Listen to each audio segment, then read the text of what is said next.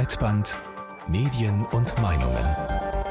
In dieser Woche gab es zwei Meldungen, die zwar beide unter das Thema Datenschutz und Privatsphäre fallen, aber die trotzdem völlig unterschiedlich sind. Einerseits überraschte Google mit der Nachricht, kein individuelles Werbetracking mehr durchzuführen. Und das klingt ja erstmal nach einem Gewinn für den Datenschutz. Andererseits scheint das Bundesministerium des Innern an einem Gesetz zu arbeiten, mit dem die Identifikationspflicht von bestimmten Online-Diensten eingeführt werden soll. Und das wäre natürlich ein Schlag gegen die digitale Privatsphäre. Ja, was da genau vor sich geht, das besprechen wir jetzt mit unserem Kollegen Markus Richter. Hallo Markus. Hallo. Kommen wir erstmal zu dieser Identifikationspflicht. Der Mail-Anbieter Posteo, der hatte ein Forderungspapier des Bundesinnenministeriums zum neuen Telekommunikationsgesetz geleakt. Darin lautet eine Forderung, nummernunabhängige Telekommunikationsdienste zur Speicherung von Identifikationsmerkmalen zu verpflichten. Was ist denn genau damit gemeint? Naja, diese nummernunabhängigen interpersonellen Telekommunikationsdienste, damit sind, ich zitiere hier auch nochmal, insbesondere Messenger-Dienste und E-Mail-Dienste gemeint. Das Ganze kann man sich sozusagen vom Handy ausgedacht vorstellen, weil wer in Deutschland als Anbieter eine Telefonnummer vergibt, muss ja persönliche Daten zur Identifikation abfragen. Also beim Kauf einer SIM-Karte liegen die dann beim Anbieter und werden auf Verlangen an die Behörden herausgegeben. Und so soll es dann quasi bei Messengern und Mail-Anbietern auch sein. Das Bundesinnenministerium zielt damit auf Anbieter wie das erwähnen Sie auch, WhatsApp und Facebook, die SMS ihrer Meinung quasi abgelöst haben. Aus deren Sicht, so interpretiere ich das, wollen die also eine Überwachungslücke schließen. Denn bei SMS, also Mobilfunkanschlüssen, lagen diese Daten bis jetzt ja auch vor. Das könnten Kritiker ja als eine etwas gestrige Perspektive betrachten, zumal es ja in Deutschland auch ein Recht auf anonyme Nutzung von Online-Angeboten gibt eigentlich. Ja, aber eben auch eine Unterscheidung. Es handelt sich hier ja um das Telekommunikationsgesetz. Das Bundesinnenministerium definiert ja also, dass solche Plattformen eben Kommunikation sind, keine Telemedien, also Plattformangebote. Auch das wird ganz explizit erwähnt. Online-Händler und Webseiten seien ja nicht betroffen. Aber Natürlich würde das zu einem Paradigmenwechsel führen. Messenger-Dienste, auf denen man sich komplett anonym anmelden kann, bis jetzt wären dann gar nicht mehr möglich. Und zu jeder neuen Mailadresse, die man sich zulegt, müsste man sich dann einen Personalausweis irgendwie vorlegen oder sich anderweitig in dieser Art identifizieren. Und dass so etwas, also diese De-Anonymisierung, eine Gefahr für Online-Kommunikation und Vertraulichkeit ist, das wurde ja schon in ganz vielen verschiedenen vergangenen Überwachungs- und Datenschutzdiskussionen ganz ausführlich auch gezeigt. Ja, und wenn man sich das anguckt, dann fragt man sich natürlich, besteht denn da überhaupt irgendeine Chance, also die reell ist, dass eine solche Forderung dann durchkommt?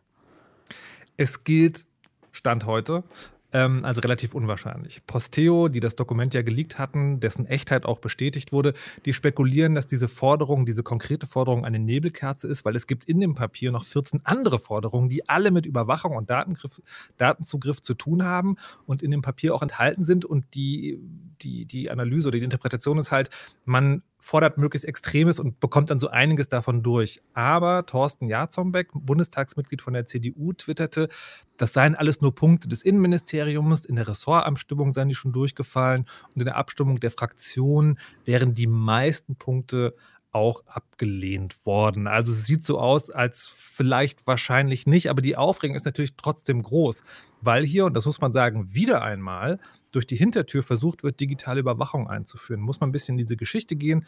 Das Telekommunikationsgesetz ist von 2004. Das ist ganz lange schon überholungsbedürftig. Die Novelle ist auch schon ganz lange in der Mache. Und Ende letzten Jahres wurde dieser Gesetzesentwurf ohne diese Forderung vom Kabinett da sitzt ja der Seehofer, der Bundesinnenminister, auch drin beschlossen. Eigentlich geht es auch in dem Gesetz um digitale Infrastruktur. Die Große Koalition wollte das noch in dieser Legislaturperiode zum Abschluss bringen. Aber jetzt scheint es eben so, als wollte das Bundesinnenministerium quasi in letzter Minute noch ein paar Überwachungsbefugnisse festschreiben lassen. Und das zeigt auch hier wieder einmal, man kann sich nicht darauf verlassen, dass die Politik digitale Gesetze verfasst, die sowas nicht irgendwie noch mitbringen. Man muss da immer so mit Argusaugen und öffentlichem Protest dabei sein. Man kann also festhalten, bei dieser staatlichen Lust an Überwachung, da scheint alles beim Alten zu sein. Dafür scheint sich aber was im Bereich der Anbieter zu tun. Kein Tracking mehr. Google stoppt personalisierte Werbung. Das titelte die Tagesschau in dieser Woche. Das hört sich tatsächlich nach einem Umbruch an. Ist der wirklich so gewaltig? Einerseits ja. Google will in Chrome, einem der am weitesten verbreiteten Browser der Welt, komplett auf Third-Party-Cookies, sogenannte, verzichten. Cookies, also diese kleinen Textdateien, die Webseiten auf dem Rechner ablegen dürfen, die können ja von der Webseite kommen, die man gerade besucht, aber auch von anderen eingebundenen Webseiten. Und genau das, also dass andere Webseiten das auch dürfen, würde zum Werbetracking genutzt. Und Google will das jetzt unterbinden im Chrome. Das wurde auch schon vor einer Weile tatsächlich angekündigt. Das soll jetzt endgültig umgesetzt werden, aber damit nicht genug. Google verspricht auch, dass sie sich auch an keiner anderen Variante von individuellem webseitenübergreifenden Nutzerinnen-Tracking beteiligen wollen. Mit anderen Worten könnte man jetzt sagen, Google entzieht sich, aber auch allen anderen eine der Grundlagen, auf denen momentan das Werbegeschäft im Netz basiert. Ja, aber was ich nicht verstehe, das ist doch auch eine wichtige Einnahmequelle für Google. Also was, was wollen die denn machen, um das in Zukunft zu kompensieren? Also, dass sie dann eben kein Geld mehr durch diese individualisierte Werbung verdienen? Naja, indem sie dann Geld durch nicht mehr ganz so individualisierte Werbung verdienen. An dem grundsätzlichen Businessmodell ändert sich tatsächlich recht wenig. Es soll weiterhin Werbung ausgespielt werden, es soll durch Datenverarbeitung sichergestellt werden, dass die passenden Zielgruppen erreicht werden, aber das Prinzip, wie das Prinzip, das soll sich jetzt halt ein bisschen ändern. Und das neue Prinzip heißt Federated Learning of Cohorts oder kurz FLOC. Und ganz kurz zusammengefasst kann man sagen, der eigene Rechner oder der Browser, also Chrome zum Beispiel von Google, analysiert das eigene Surfverhalten und teilt seiner NutzerInnen dann in so eine Kohorte zu und spielt dann entsprechend Werbung aus einer Plattform aus, zum Beispiel von Google kommt. Ich werde also nicht mehr als Individuum verfolgt und dann von der Werbeplattform eingeteilt, ah, das ist Markus, der mag Computerspiele und elektronische Musik, sondern mein Browser weiß, mein Nutzer gehört zur Kohorte derer, die Computerspiele und elektronische Musik mögen und zeigt entsprechend Werbung an. Und weil die Datenverarbeitung auf dem eigenen Rechner bleibt, verschwindet man in dieser Kohorte, in dieser Menge und kann nicht mehr ganz konkret identifiziert werden. Das ist zumindest die Idee. Und was ist deine Einschätzung? Wie zuverlässig funktioniert das dann?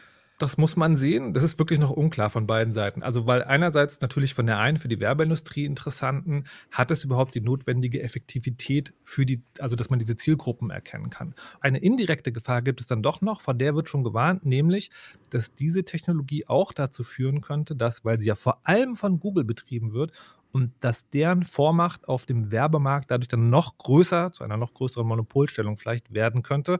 Ich bin also, muss ich sagen, gespannt, aber doch auch ein bisschen skeptisch. Vielen Dank, Markus Richter, in jedem Fall für diesen Überblick. Und ähm, falls Sie die Themen nochmal vertiefen wollen, passende Links gibt es auf breitbanddeutschlandfunkkultur.de.